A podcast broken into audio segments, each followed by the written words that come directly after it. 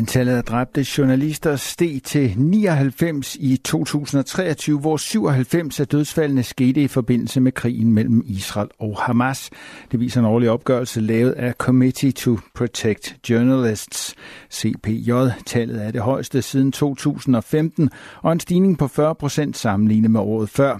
Ifølge CPJ er det generelle antal af dræbte journalister blevet mindre for hvert år, men krigen i Mellemøsten har fået tallet til at stige igen. I december 2023 rapporterede CPJ, at der er blevet dræbt flere journalister i de første tre måneder af krigen mellem Israel og Hamas, end der nogensinde er blevet dræbt på et år i et land, skriver CPJ. Ifølge organisationen var 72 af journalisterne palæstinensere, mens to var israelere og tre var libanesere. Og konsekvenserne af drabene vil ramme vores verdensforståelse, siger direktør i CPJ, Jody Ginsberg, ifølge AFP.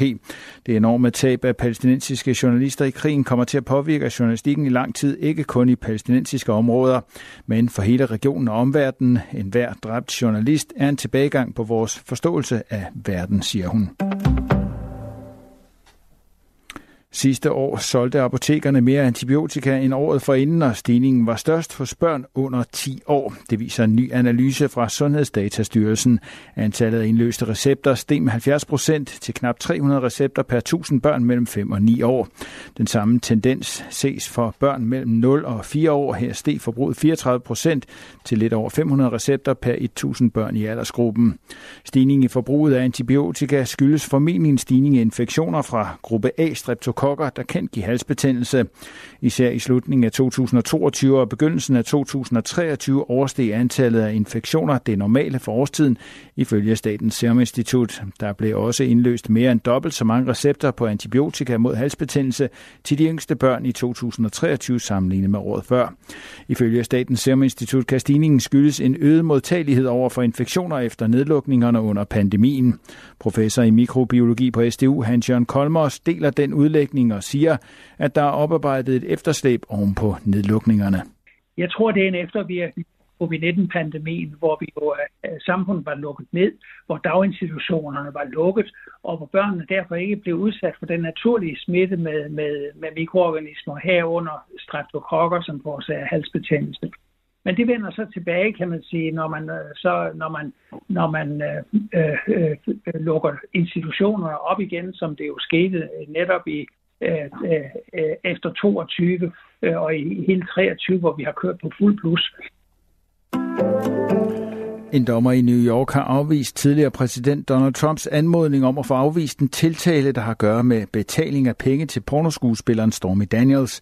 Dermed er vejen banet for, at den første straffesag mod en tidligere amerikansk præsident kan gå i gang den 25. marts. Der er i alt 34 forskellige anklagepunkter mod Trump om forfalskning af forretningsdokumenter. Han nægter sig skyldig. Trumps tidligere advokat Michael Cohen har forklaret, at han betalte 130.000 dollar, omkring 905.000 kroner til Stormy Daniels Sanders, så hun ikke skulle afsløre detaljer om en affære, hun angiveligt havde med Trump i 2006. Cohen har sagt, at han fik pengene refunderet af Trump. Betalingen er i sig selv ikke ulovlig, men det kan bogføringen være. Anklagerne i sagen mener, at han fuskede med regnskabsbøgerne for at dække over betalingen. I 2018 erklærede Cohen sig skyldig i at have brudt loven om finansiering af valgkampe. Han blev idømt tre års fængsel. Mindst ni migranter er døde efter, at deres båd gik ned ud for Tunesiens kyst. I dag det meddeler en talsmand for Nationalgarden i det nordafrikanske land. Kystvagten har reddet 44 andre mennesker fra den kendrede båd. En af dem er i kritisk tilstand. Båden med migranterne var til sydlandene på vej mod Italien. Men der begyndte at trænge vand ind, hvilket fik den til at gå ned, siger talsmanden. Tunesiske medier skriver, at båden var sejlet ud fra Libyen, men kendrede i tunesisk farvand ud for byen Sarsis. I aften og i nat skyet, diset, stedvis tåget og regn hister her, men ud på natten kan det klare lidt op sydfra. Temperaturer i nat mellem 5 og 10 grader og svag til frisk vind omkring syd. I morgen fredag en overgang mulighed for lidt sol, især østpå, ellers mest skyde. Stedvis diset med regn og byer hister her. Temperaturer mellem 7 og 12 grader og let til frisk vind fra syd og sydvest. Det var nyhederne på Radio 4 med Thomas Sand. Du kan finde flere nyheder på vores hjemmeside radio4.dk eller i vores app.